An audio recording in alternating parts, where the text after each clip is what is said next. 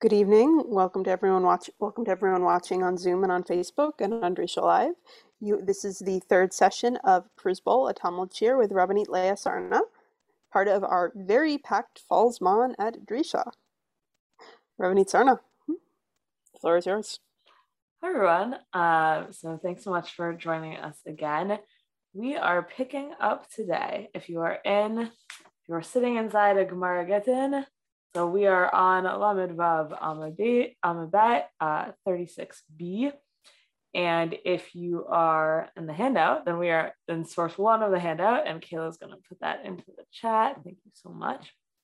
Um, and if people who are on the Zoom want to show their faces, that's always nice. It'll give me a sense of whether what I'm saying is making sense or not, um, and whether you have questions and all sorts of fun things like that. I'm also going to open up the chat because a lot, just my chat screen, because um, I know the last couple of times people have been putting really great questions into the chat, and I definitely want to keep encouraging uh, that kind of back and forth because I know it can sometimes be easier than interrupting me. I talk very quickly and without a lot of pauses. So um, definitely feel free to throw questions into the chat or ideas. Um, I really love that. All right, so we are kind of like a third of the way down the page on Lamed Vav Amud Bet, and we are picking up right where we left off last time. Um, and hmm, if you see the Tosfot that starts Ela Im Kain Gadol Himanu, we're going to actually be looking at that Tosfot today. So it's like basically right across from that Tosfot and starting after the period. So we're starting with Yubailahu, uh, which is the Gemara. The Gemara has a question. So just so you know where we're going today, and if you have that handout, you'll you'll see it there. So we're gonna look at a whole bunch of Gemara, more Gemara than we've looked at in one go, I think, in any of these classes yet. Um, and then we're gonna look at two different kind of themes that come up in our Gemara. So one is abolishing previous takanot. So that's the question of um, some really fancy person older than me established some kind of takana and um, what if I want to like unestablish it? So specifically, like, could Leah Sarna decide to get rid of Pruzbol even though it was invented by Hillel? That's basically question number one. And then question number two is a different question, but similarly related to our general theme of authority. Um, so question number two is the question of who actually has the authority to issue a Pruzbol. So let's say um, Kayla owes me money and the Shemitah year is coming. Um, I know usually it's Evie who owes me money, but she's not here, so she can't. Um, so Kayla owes me money and it's the Shemitah year. And so I, but I don't want to let Kayla off the hook. Um, so who do I need to go to in order to get my Pruzbol? So in the first class, we looked at the Orthodox Union's Pruzbol template. And in that template, it kind of sounded like the same way we do Hatarat Nedarim, I can like go into Shul, find three dudes, they can be my Beit Din, and they can issue a Pruzbol for me.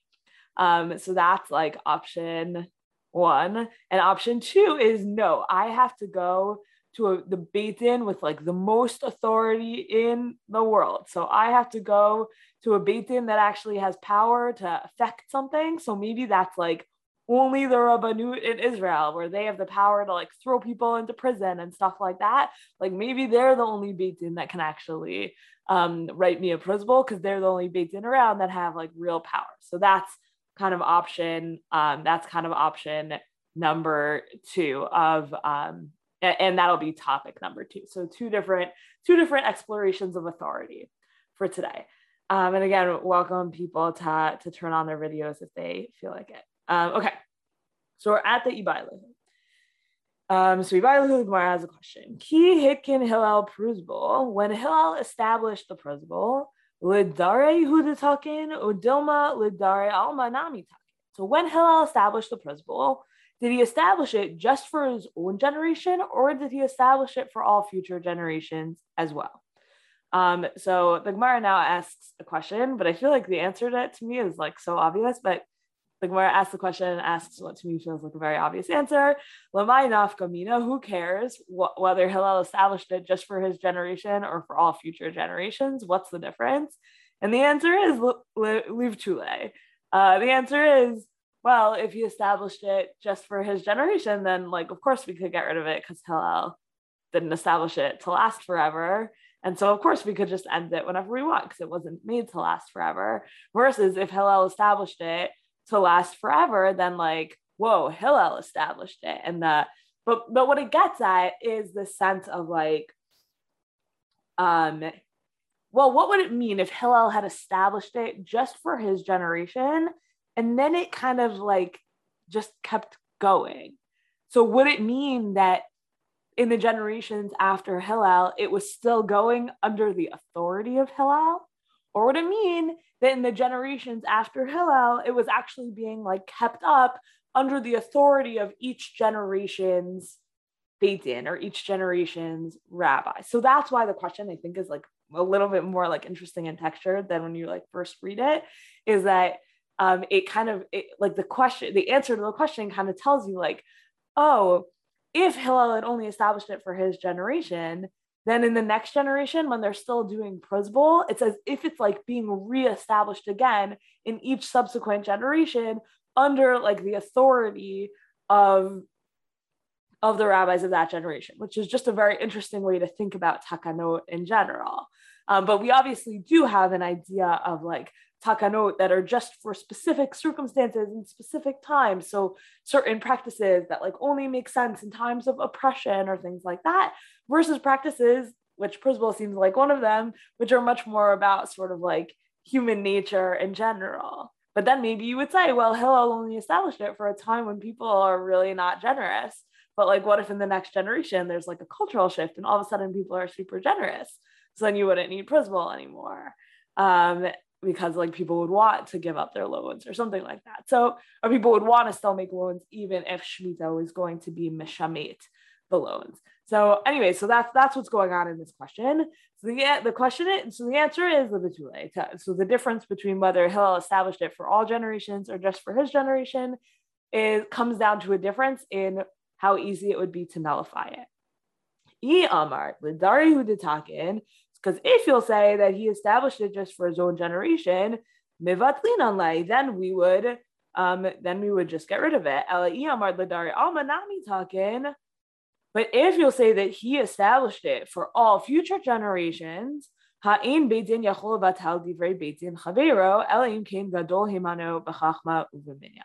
he established it for all future generations, then don't we learn in a Mishnah in Ediot, which we're going to see this is source number three, um, that no Beit Din is allowed to, hi good to see you. No Beit Din is allowed to nullify the words of its fellow Beit Din unless it is greater than it, both in Chokmah and in Minyan, both in wisdom and in number. Okay, so we're going to do some like looking in to that um, uh, we're going to do some looking into that idea of like Chukma Minya and what is going on here. Also, like, aren't all Bate Din good? Exactly, Gabriel. Great question. What does it mean, Minyan? Aren't all Din the same size? Super important question. Yes. Um, exactly right. Good. We're to get there. Um, hmm trying to think if we should keep going or if we should stop here and do question number one. Okay, let's stop here and do um, do part one, and then we'll keep going and get to part two. Um, okay, so now, if you don't mind, um, flip to the Mishnah and Ediot where um, where this is all coming from. So we're now in source three. You can also open up your Mishnayot of Ediot if you want. We're in the first chapter of the Mishnayot of Ediot. Um, So the Mishnah and Ediot, we're kind of coming in the middle here, but the, the first chapter of Ediot um, is wondering, well, like, why do you teach minority opinions?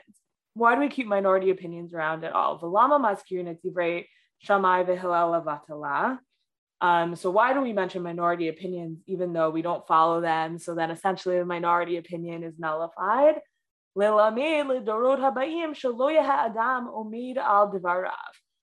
it's to teach future generations that a person shouldn't always persist in his opinion. He shouldn't always omid al like stand over his opinions. Shehare avot ha'olam lo amdu al divrehem, because the fathers of the world didn't stand behind their opinions. And that's not considered uh insult. Like I just think that's so important. Nowadays we're like, oh, you said something and you are not ever allowed to change your mind. If you change your mind, you're a flip flop and you're inconsistent and you're all kinds of bad things. And the Mishnah says, no, what an amazing thing. We kept the minority opinion, even though ultimately they went with the majority opinion to say, Avot haolam lo amdu al divrayhab. It's just such an amazing, amazing concept. that the fathers of the world did not persist in their opinions when they were outnumbered. Okay, Velama Mazkirin Divrei Yachid Ben. Okay, so not just Hillel and Shammai, but let's ask more generally now. Why do we mention minority opinions amongst majority opinions? Because we know that the that the law only ever follows the majority. So the answer is Maybe there's a possibility that the Beitin will see the minority opinion and they'll say, "Oh yeah, that opinion, we like that. Let's go with that." Um.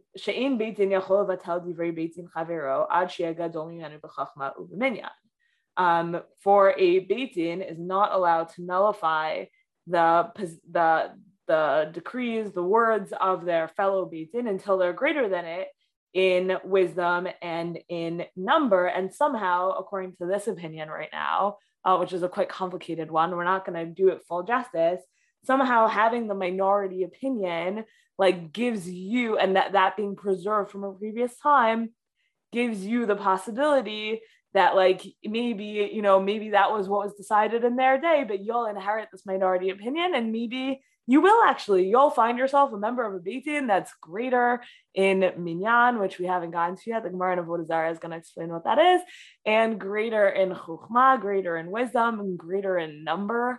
Uh, what does that mean? We don't know yet. And um and and then maybe you'll actually be able to decide like the minority opinion um, so then the Mishnah goes on, Hayaga domi menu b'chachma avalo b'minyan, If it was greater in wisdom but not in number, or greater in number but not in wisdom, if you're missing one of the two requirements, you can't undo a decree until you have both. Um, great. So Gabriel asks, and, and again, I mentioned this is like quite complicated and, and we're not going to really go into it, but if the new Beitin is greater, why do they need to rely on a minority opinion as opposed to asserting a new opinion? Exactly. So all these are great questions. I think, I think the easiest way to read it is just that it'll like inspire them. The idea is hanging around something in that direction.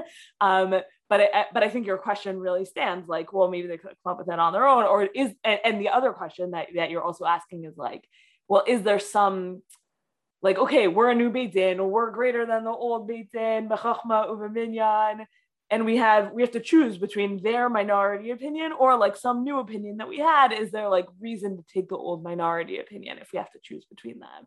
Um, so that's also there does seem to be, I guess what I what I'm seeing in this is a certain amount of like, oh, if it was said in earlier times when they were like, I don't know, closer to Har Sinai or like had a greater level of connection than we do, there's certain like strength that they carry that's valuable all, all on its own. And that gives it like another weight. And that's why like you can't just be equal to that Beitin and then overturn their decrees. You have to be better than it because like if you're equal, well, they're older, so that's always gonna oh, that's always to give them the upper hand in certain ways. So there's something about like the the older or like the precedent that that that has um, that has power here, and I think that the, the minority opinion carries that that power of of precedent. Okay, but here's Rabbi Yehuda's question. I'm Rabbi Yehuda. Exactly your question. Exactly our question. Um, right? Rabbi Huda says, okay, but if they can uh, come up with some new it's exactly gabriel's question basically. If they can come up with some new opinion because now they have the power to change it then like okay but like why still why mention the previous person? Um and the answer is it's like the inspiration answer that I gave before, right? She'im yomar adam kachani mekubal. Because if someone comes along and says, "Oh, but I heard it like this," uh, they'll say back to him, ish Oh, they'll say, "Oh, but that you heard like."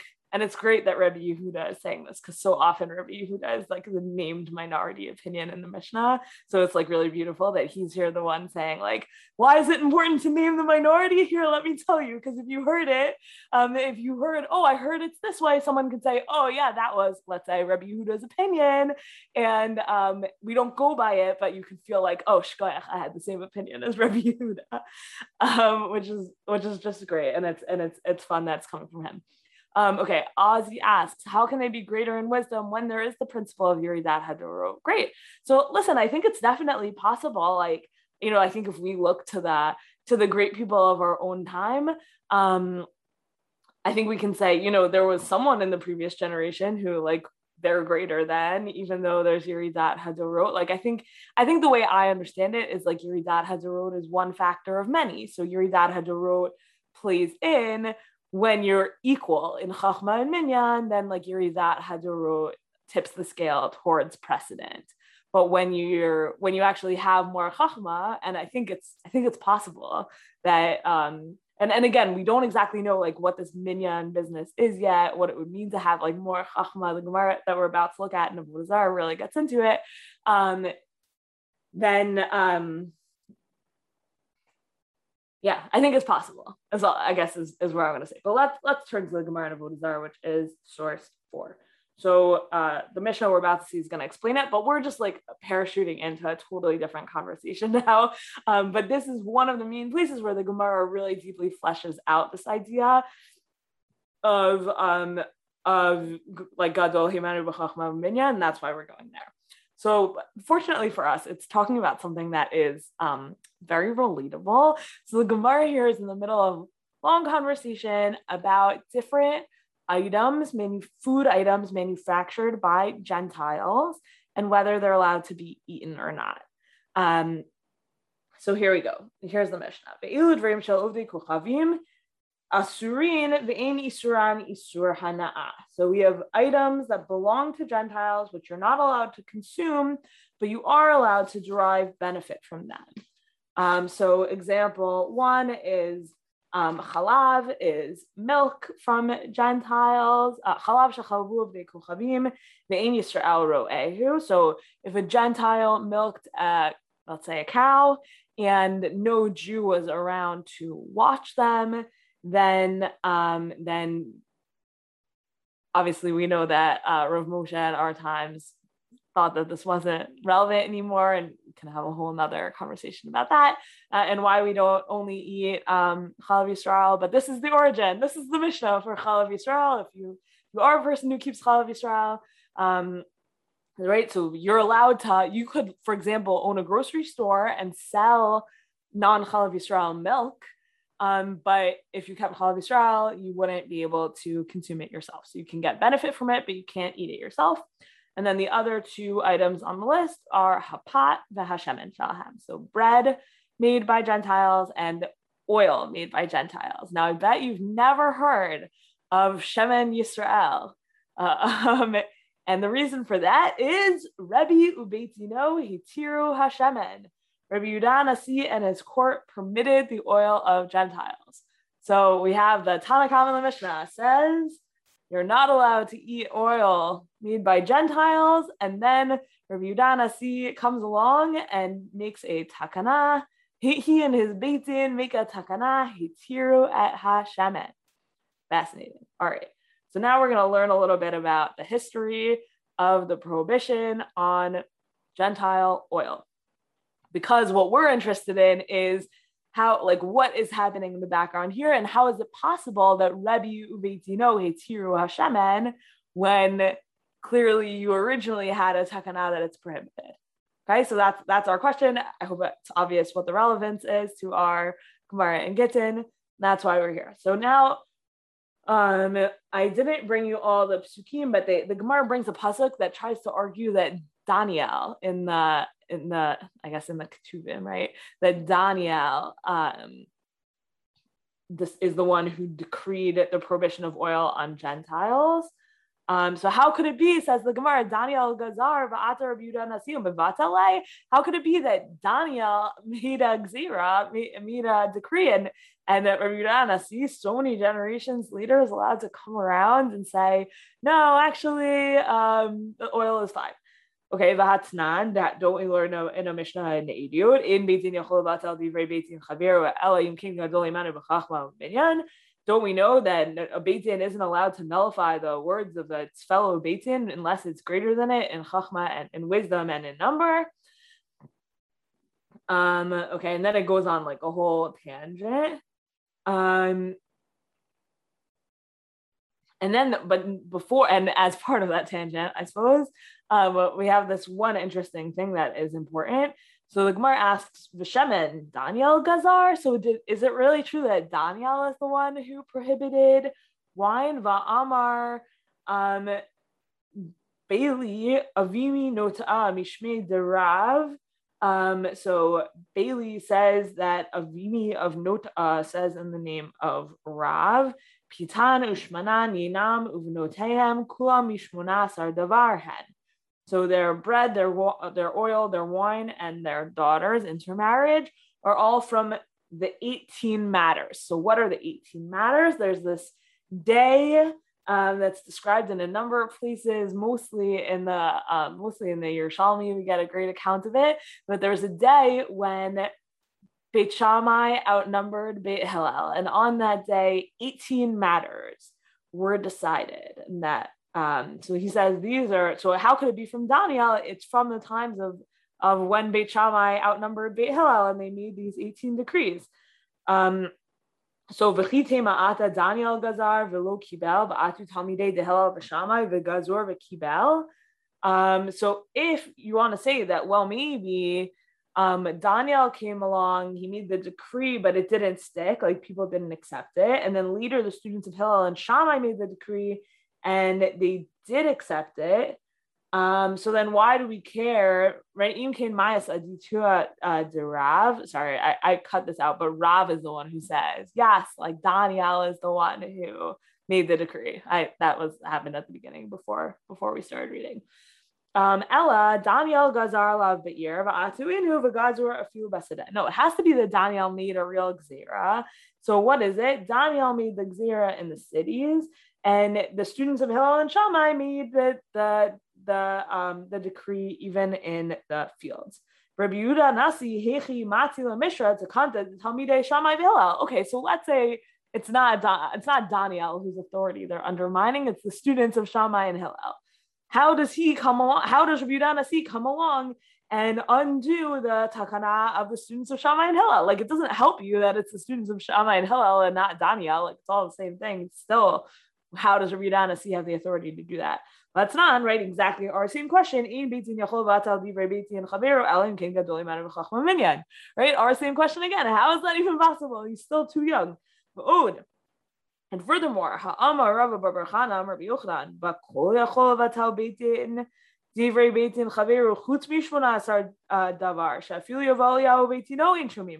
And even more so to just like push on this even further. So let's say you did have a big team that was stronger, b'chachma of a minyan.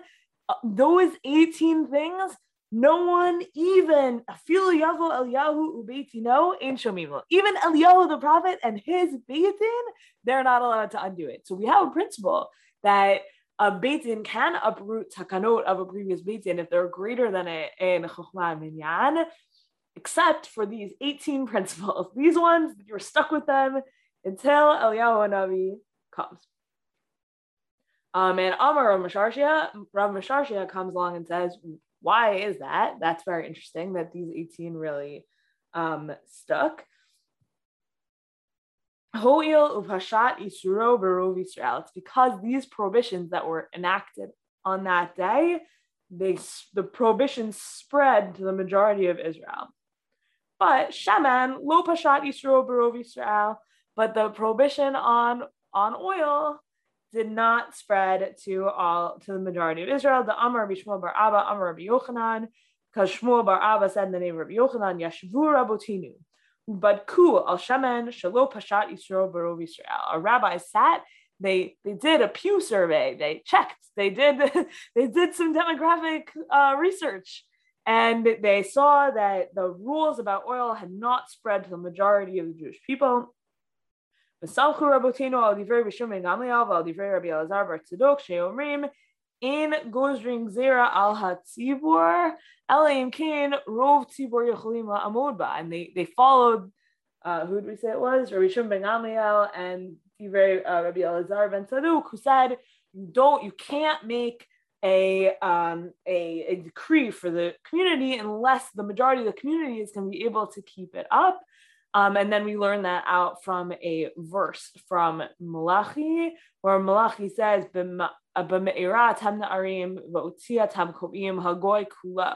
um, so you are cursed with the curse, yet you rob me even with this whole nation.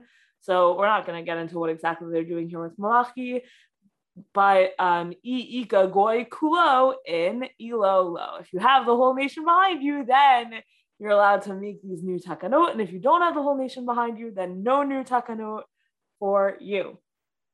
Um, so that's basically we, so I, I wanted to bring this because I wanted to bring a few things. So one is that this idea of Gadol Himanu um, be, um, oh, I'm just realizing that this the thing that I thought was in here, I think must actually be in in Gittin when we continue it. Okay, anyways. Um yeah. Okay. Um, anyway, so that um, right, so just to learn out a few things from here. One is um, Gadol Himenu Bechachma Minyan has a big exception, which is these 18 things that were decreed on that day when Beit Shammai overpowered Beit Hillel. Um, and but the reason why that is, and this is the the big piece of all of this, is that the community has to accept it. So you shouldn't, on the positive end, the, the beforehand end, shouldn't make decrees that the community is not going to accept. And this part I think is so fascinating. If there's a decree that was made that the community didn't accept, you can like you can like rope it back in. Um, you can like unmake the decree, which is just really really amazing actually. Um, that you can just say, "Yep, like we tried this thing, it didn't work out," and now maybe like even the rules don't like you maybe you don't even need to be like such a powerful Din as the Din that made it in order to undo it because it has to be like really strong in order for it to stick. Okay. So with that all in mind, let's take a look at the Tosfot. Um, so if you're on the page, we're in Elohim King Gadol. We're not going to do the whole Tosfot. Um, but if you are in the source sheet, then we're source number six. So go wherever you want to go. Um, so Elim King got Gadol Himanu, and we're back now in Gittin, but we're gonna do the classic Tosfot thing where he's gonna connect get to Tosfot's gonna connect Gittin to the Gemara we just looked at in Avodah which is which is why we just spent so much time in Avodah in addition to the fact that it's like awesome and fascinating and full of good things. Okay, so Ve'im Tomar. Um, so if you'll say, Hey Chidami, Ida Pashat Barov Yisrael, Afil Gadol Himanu Ein Yachol so if you'll say, okay, how is it similar? Because if it had spread to the whole Jewish people, then even uh, Gadol Himanu, even a greater Beitin, still can't, um, still can't undo it. So meaning, if all the Jewish people are doing principle, then it doesn't matter. You have a greater Beitin than than um, than Hillel. Nobody cares, like because you can't undo principle if everyone is already doing it. Um, and um, so that's that's Tosfot's question, and he brings that out. Which is where we just were, as we said in Vodazara 36a. By we said it over there by the 18 things that even if Elijah and his Beit come, we still don't listen to them. Lo pashat Israel. If it hadn't spread to the whole Jewish people, afilu katan yachol then even a smaller Beit Din could undo it. So how does this even all work? Meaning, if it if it spread to the whole Jewish people, then even the great even Elijah and his Beit Din can't undo it. And if it hasn't spread, then it kind of seems from the Gemara over there, says Tosfot, that even a smaller Beit can nullify it. Kedamrina Nami Hatam, it says also over there, Gavi Shemed, Rabbi Yudan Asiyu Beit Nimnu Allah Vihitziruhum, Mishum Delo Pashadi Israel, it seems over there, that Rabbi Yudan Asiyu Beit undid um, a takana made by Daniel or by Hillel and Shammai, whoever you think me, the Takana of Shemen, Rabbi Nasi and his Beitin are not at their level, but still, because it hadn't spread, it, the practice hadn't spread, it's still, um, he was still able to do it. And so the Tosfot's question is just to reiterate the question, like, how does this work? Either um, it seems like actually whether the takana spread or not is really the determinant factor. Because if the takana spread, then no matter how fancy of a Beit Din you are, you still can't undo it. And if the takana didn't spread, then you don't have to be a fancy Beit Din. So who cares about Gadol Mimanu Chachma? Really, it's just Pashat or not Pashat. That's Tosfot's question. Okay. So here's the answer. You could say, the Daha uh, Kamar Hatam is Amchur Botino al Divrei Rabbi Shimon ben Gamliel al Divrei Rabbi Elazar Bar Tzadok Shayu Omrim In Gozrin Gzera al Tibor Elin Kin Rob Tibor Yachlim La Ba. So it said, as we just saw in the Gemara in Avodah Zarah, that they relied there on the opinion of Rishon ben Gamliel and Rabbi Elazar Rabbi Tzadok that you don't make a, a gzera, you don't make a rule that the community can't uh, you only make rules that the community can keep. Let's say it on the positive. You only make rules that the community can keep. Mashma mishum to have tarte. It seems like you have um, you have kind of two pieces of how this works. One, lahatir lo pashat. Well, there's two options how this works. They had the permission to undo it because it hadn't spread. V'gam lo hayu yicholim la'amod ba um, and also because, um, one second, I think I need to sneeze. Sorry, this is awkward. Um, okay, maybe not. Um, okay, but now I've lost my place. Um, okay. Right, so you need you need like two pieces of it. You have permission to. Uh, there's two pieces of it. One is Hayalam Koach Lahatir, and two is the low Pashat.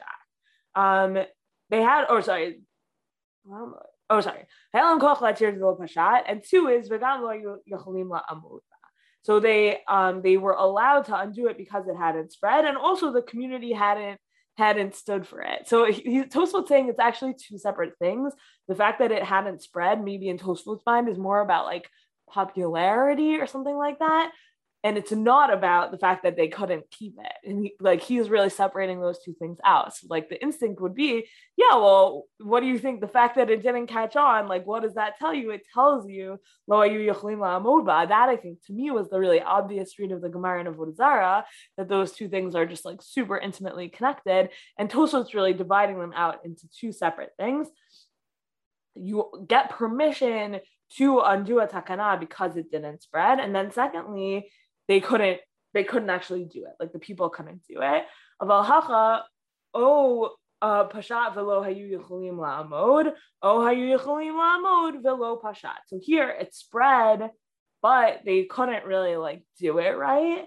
Or they could do it right, but it didn't really spread. That's like Tosfot's resolution to our problem, right? Because it just seems like it's all about spread. And he's like, no, it really is about two different things.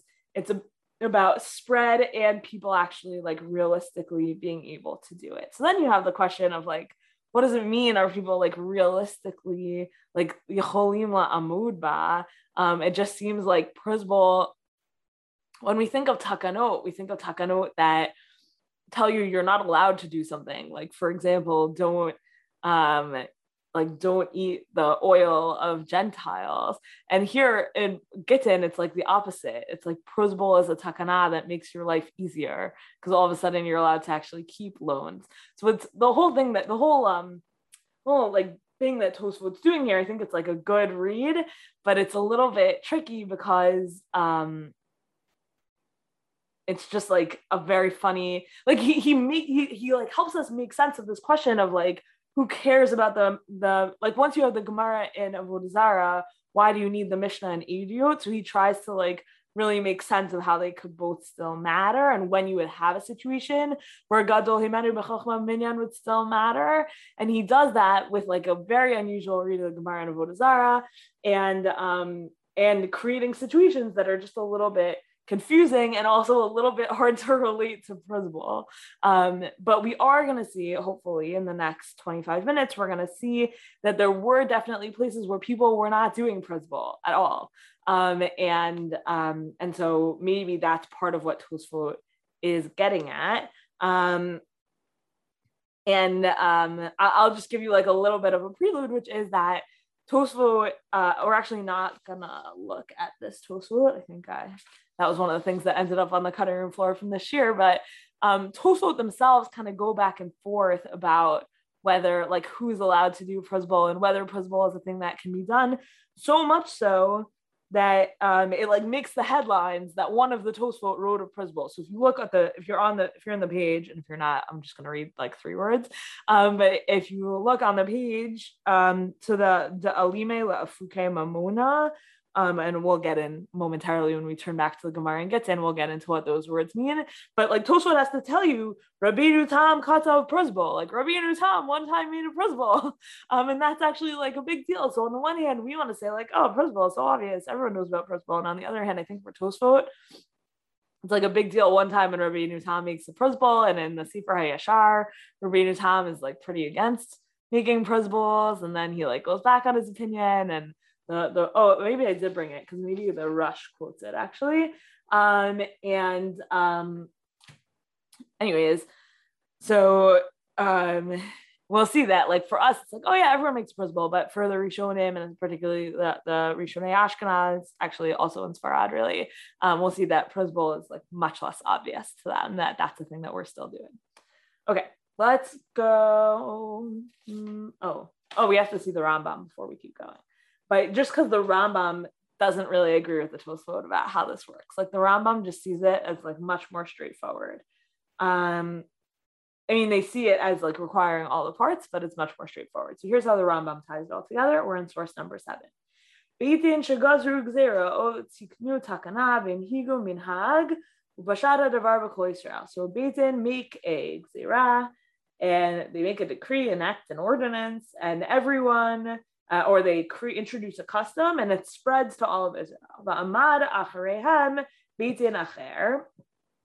And in the next, in the next generation or, or after them comes along the next bitin,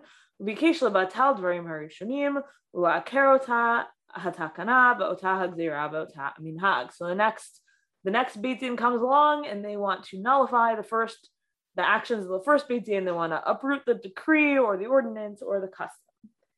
Ino yachol, they're not allowed to. Ad gadol min harishonim minyan. They're not allowed to do that until they are greater than the original ones with in chachma and minyan. So again, remember Tosfot had said we're separating out either the spread or people not being able to do it.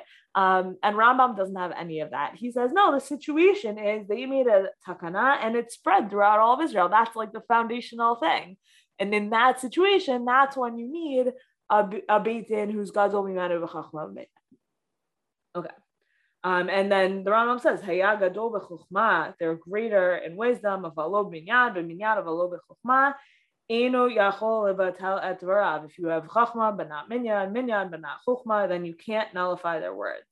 Um, Afilu Batel Hatam should be Galo Gaz Ru Harishonim, Oekidu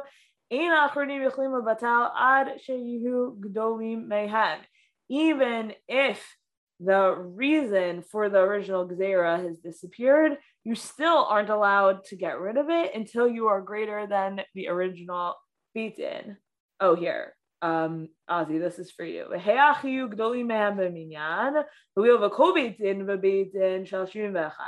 is it possible for them to be greater in minyan? since every single Beitin is 71 people, the Zeminyan Chachmei Ador. שהסכימו וקיבלו הדבר שאמרו בית דין הגדול ולא חילקו בה. Um, so he says, how is it um, possible? Every Beitin is 71. So how is it possible for a Beitin to be greater in Minyan? And they say it's actually about um, the number Minyan Chochme Hador. So it's about the number of wise people in that generation. So, like, okay, you're 71, we're 71, but how many of your 71 are really Talmidei Chachamim? Because in my 71, there were more Talmidei Chachamim than in yours. So it's actually interesting. Like, the Rambam is really combining Chachma and Minyan into one. And, and obviously you could find situations where it's different, right? Like your Beit Din has 70 mediocre people, but one person who has more chachma than like anyone ever again. Whereas the next generation has like maybe like 15 really, really smart people who have combined all more chachma than that like one guy did before. So then they are greater b'chachma uh, because they have like both more wisdom and more wise people, which I suppose are in fact separable categories, as we just demonstrated. Um, and therefore, um, they would be greater b'chachma u'minyan than the first, um, than the first Beit Din, and could undo their zero, says the Rambam. Um, and then he says, okay, but only certain things you're allowed to undo and certain things you're not allowed to undo. Um, I think we're going to leave that, but you can keep reading the Rambam um, on your own. Always a good, um, always a good use of time. Um, okay. Right, and he describes like what happens if the Beit Din made a rule that applies only for their time. Are you allowed to undo it? Um, things like that. But I think we got to keep going because I have a whole nother section here that I want us to at least look at, and we definitely have to finish the Gemara without question. So um, so here we go in the Gemara.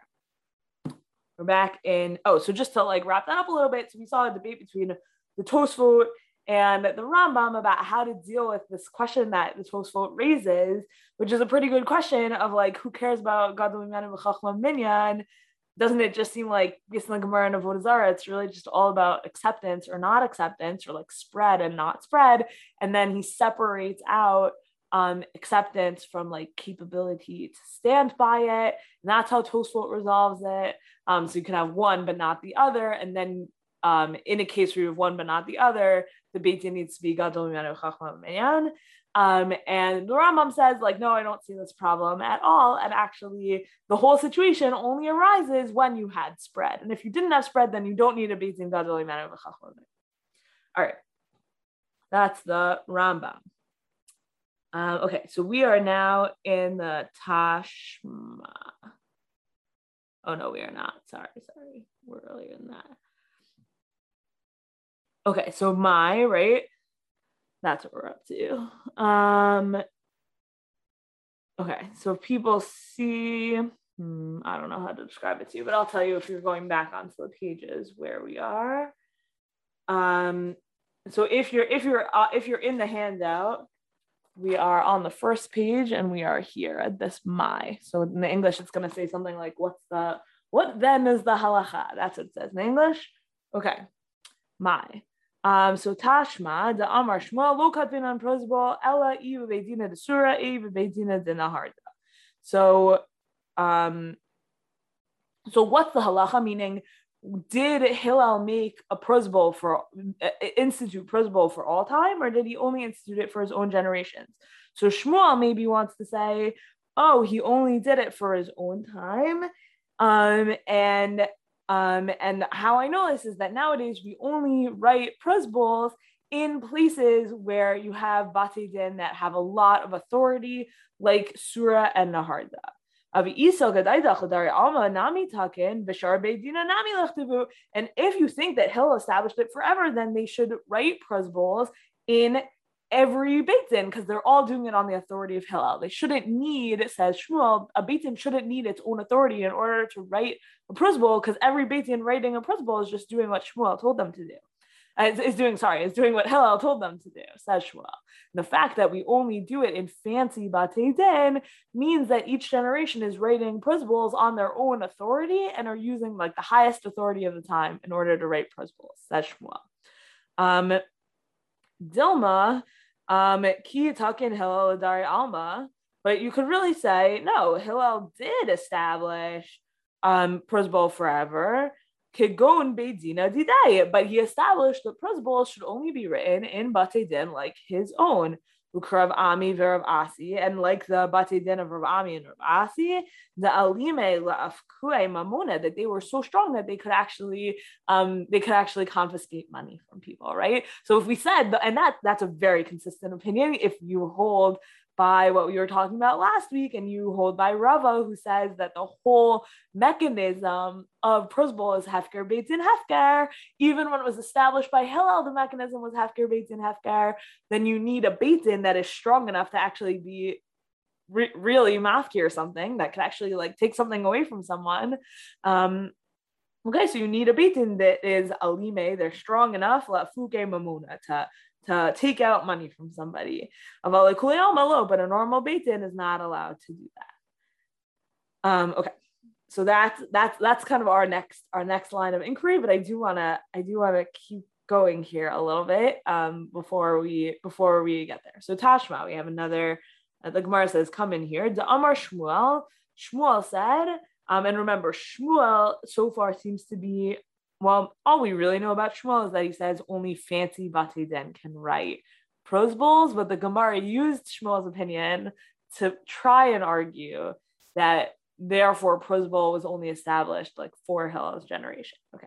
And Shmuel seems to like not like Pruzbol so much because he says, um, Ha Prozbala Ulbana Dedayanihu. Pruzbol is an Ulbana. We're going to get there in a second. What is an Ulbana? The Gemara is going to ask. Um, um, right. So, um, sorry, Gabe. I just Gabriel. I just saw your question, but we'll get. I'll, I'll circle back to it at the end. Um, so Shmuel says this principle is a humiliation. Well, but now we're gonna go with humiliation for now, but we'll we'll temper that translation later. Maybe it's a, it's a humiliation of the judges. If I were, if if my strength were were were straight like it's the same kind of idea as Yasher Koach. Um, like if my if my strengths were optimal, I would nullify it.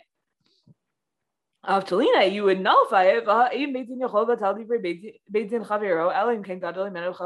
How could you how could you nullify it? You're not allowed to nullify it. It was made by Hillel. Hachi Kamar, like this, he says, you tear me Hillel.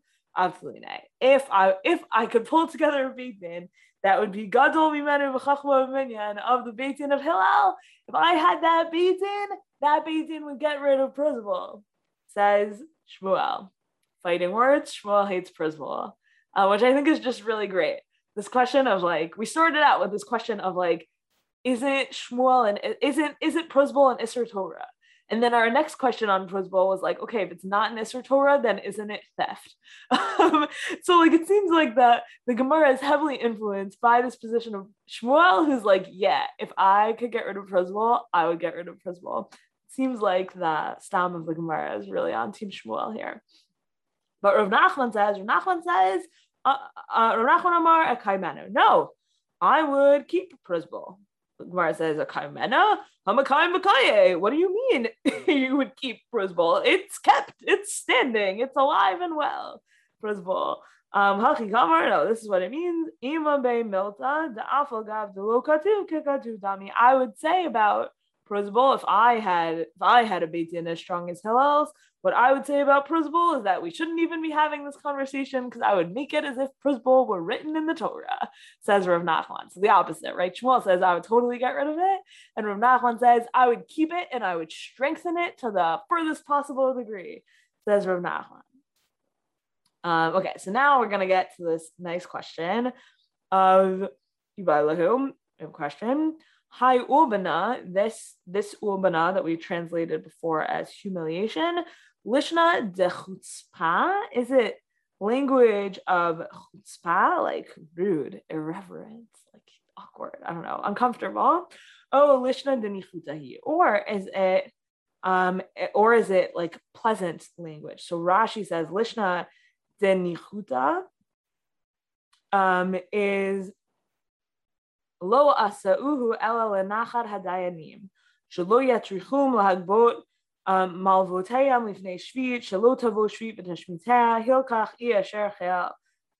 of talinhu. Um, so is it is it that um, the Pruzbol was invented just to like be comfortable for the judges and make it so that they don't have to like go actually do the work of going to collect all of their money before the before the Shemitah starts in. Um, and it just like allows people to kind of like be lazy and therefore like you should get rid of Shmit, you should get rid of Pruzbol. Um, right. So Lishna Denichuta is um I mean, either way, it's right. It's a quote within Shmuel. So you want even within Lishna Denichuta, it still has to make sense for Shmuel to say whatever Ulbana means. That's a reason why he wants to get rid of it. So whether it's Pruzbol is is rude or Pruzbol is too comfortable, either way, Shmuel's resolution is I would want to get rid of it. Um, okay, so Tashma, come and listen to Amar Ula. Ula says, Aluva kalashet zintab kerev chupata. It is um, it is rude, says Rashi, like a bride that that cheated while still under her chuppah. Like that's how that's how inappropriate um, Ula thinks Shmuel thinks Pruzbol is. That by doing Pruzbol, we're we're we're cheating under the chuppah uh, which is like a really a really strong strong language to give to Shmuel about Pruzbol. Um, Amar of Mari uh, Bara de Bat Shmuel, so Rav Mari, who is the son of Shmuel's daughter. So he is saying, what did my grandfather mean by this, right? Rav Mari Bari de Bat Shmuel. Um, my kra, what does the pasuk say? Ad melech b'msivo near dina tanrecho. While the king is still in his party, my Nerd, which is a like sentient thing, but like not a good one. Um, um, uh, it gave off its scent. Uh, so Rava says, Adayin chavivuta hu gaban dechtiv natan velo hisriach. So Rava says, no, they still, he still liked it. Um, Rava says, actually, right, and this is Rava seems to be on Team Pruzbol. Rava is the one who before gave really like the best interpretation of how Prozbul could work and kind of resolved all the problems with this idea of Hefker Bates and Hefker. Says, yeah, but even though it's like a little bit cheating, it's still chavivuta, it's still beloved. natan velo because it's given, not not right nerdi natan recho versus nerdi hisriach recho that that it's still the chatan still likes or the melech in this case still likes receiving it um, and doesn't just call it like rancid or disgusting um, and then and then we end with a, a final break on this matter. Hana.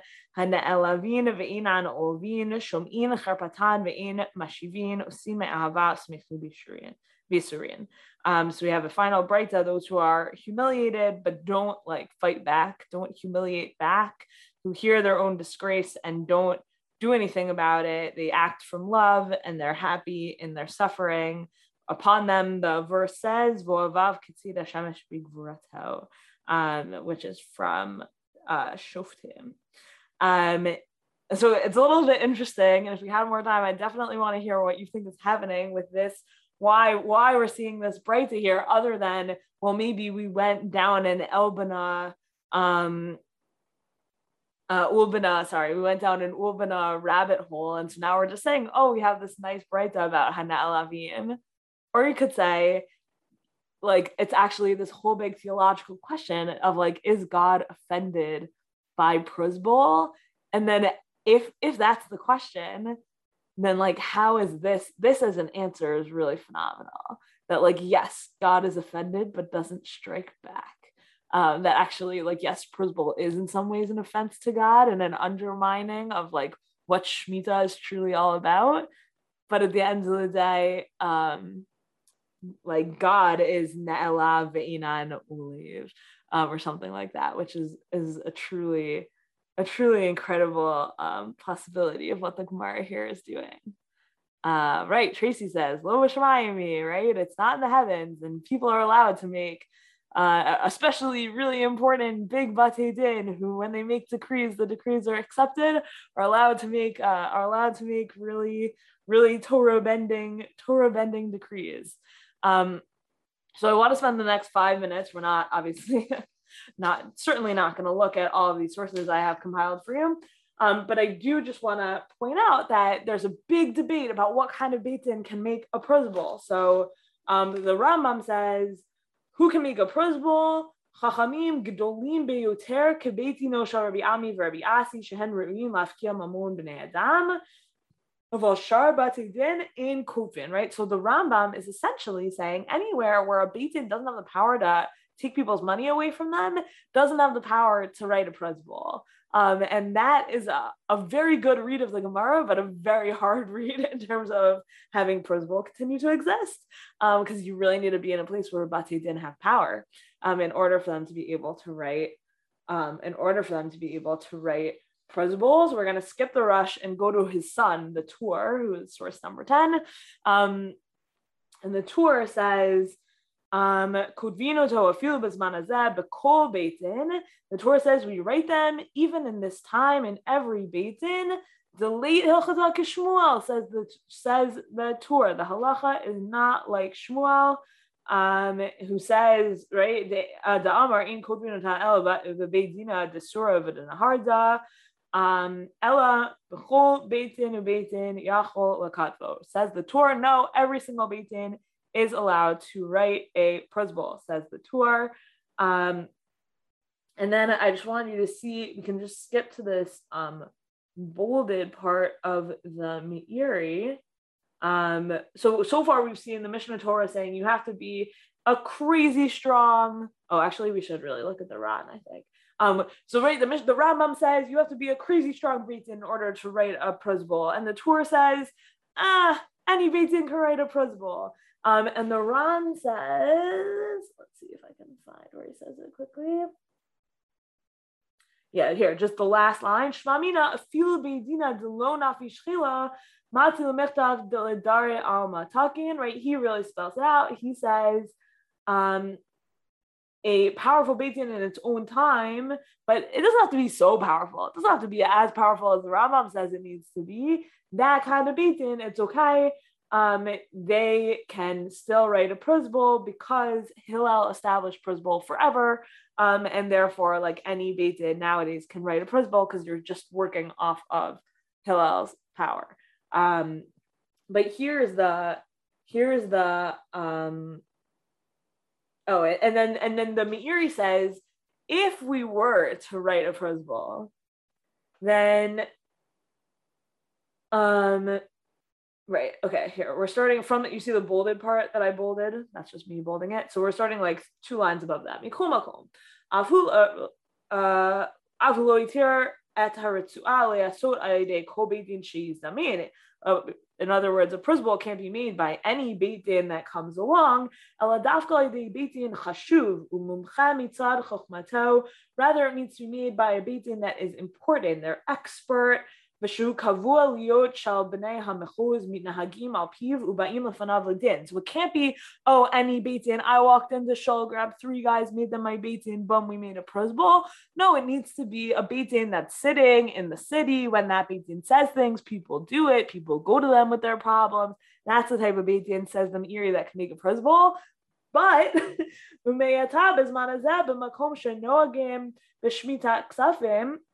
But now in our times, in places where they still do Shemitah Ksafim, in right, we haven't even talked about this, that in the times of the Rishonim, there were people who said like Shemitah doesn't apply anymore, and some people who said Shemitah does apply anymore. Anyway, it's a whole big argument. But he says in places where they do Shemitah Ksafim, but because our bate din aren't aren't stable and they're not important enough, we don't get wrapped up in this whole all these rules about Pruzbol. We don't do them anymore. And if you don't want the the Shemitah year to come and release all your loans, So you should make a loan on the condition that it doesn't go away with shvi. So that's his like alternate principle that when Kayla takes out an, uh, an a million dollar loan from me, I say, Kayla, I'm giving you this loan on the condition that Shemitah doesn't apply to it. And somehow that works. Like you normally can't be, um, you can't like make conditions that violate the Torah. That's like a, that's a whole big topic for another time. Um, but here says in the Meiri, that's how you would do it today because he doesn't want there to be uh, he, he thinks like we don't have anyone powerful enough to make Pruzbol, and we'll just round it out with the Shulchan Aruch at exactly nine o'clock. Pruzbol ino mishamit ve'ino nichtav el veitin chashuv dahainu shlosha bekian bedin. Um ve'inyan Pruzbol ve'yodim inyan shmita. Um and people really trust them in that city and right so it has to be written by a Beit Din that's really important and they really know the law and they know about Pruzbol and they know about Shemitah and everyone in the city really believes them. But yesh omrim the kotvim Pruzbol b'kol Beit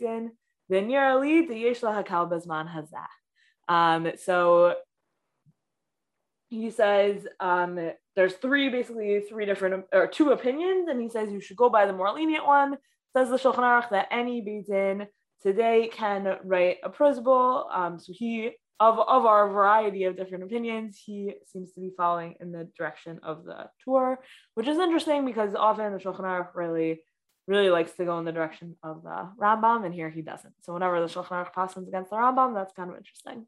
All right, we have a number of questions. Um, Ozzy says, is the debate whether or not you can create legal fictions? Hmm what's the legal fiction for you here? Is the legal fiction the Pruzbol, like the existence of a Pruzbol is legal fiction? Yes. Um, so I think that I don't know. I would push back on the idea that Pruzbol is a legal fiction. Like Pruzbol, if it works the way we discussed last week, it works by Hefker Beit Din Hefker. That's like I don't know. That's like pretty exciting. That's like pretty compelling that it's not like that. It actually works. Maybe you'd say it's it's a loophole or it gets you out of a din Torah. Um, like that all feels very like, uh, yeah. Like I get that question. That's clearly where the Gemara is going with this. Uh, but I don't know. I don't know that I would call it a legal fiction. Um, and Gabriel says Pruzbol without a Beit Yeah, right. Um, so what the Meiri is suggesting is a Pruzbol without a Beit but that's a really weird thing to do. And to make conditions that uproot like Torah law is um, a very problematic thing to do in general. All right, um, we will be back here next Monday night um, with more about Pruzbol. Since if we're keeping them, then we should know more about how they work. Um, so we're going to be talking about whether, in order to make a Pruzbol, you need um, you need property. That's going to be that's going to be our, our next topic. In Pruzbol Ella al Hakarka. Um, and we're going to tie it in also to other sales that you might be familiar with, like Mechirat Chametz. All right. Thank you, Rabbanit Leah. That sounds very exciting. Um, and to thank you to everyone who's joined us today on Zoom, on Drisha Live, and on Facebook. We're going to continue with our Fall Zman programming tomorrow night at 8 p.m. Eastern with a session from Rabbi Silber on the topic of prayer in the prayer book the Siddur as a guide to prayerful reflection. There's also a new class starting up this week on Wednesday at 1 p.m. Eastern Time called Shemittah Radical Perspectives on Society, Land, and the Individual. More on Shemittah with Rabbanit Gila Rosen.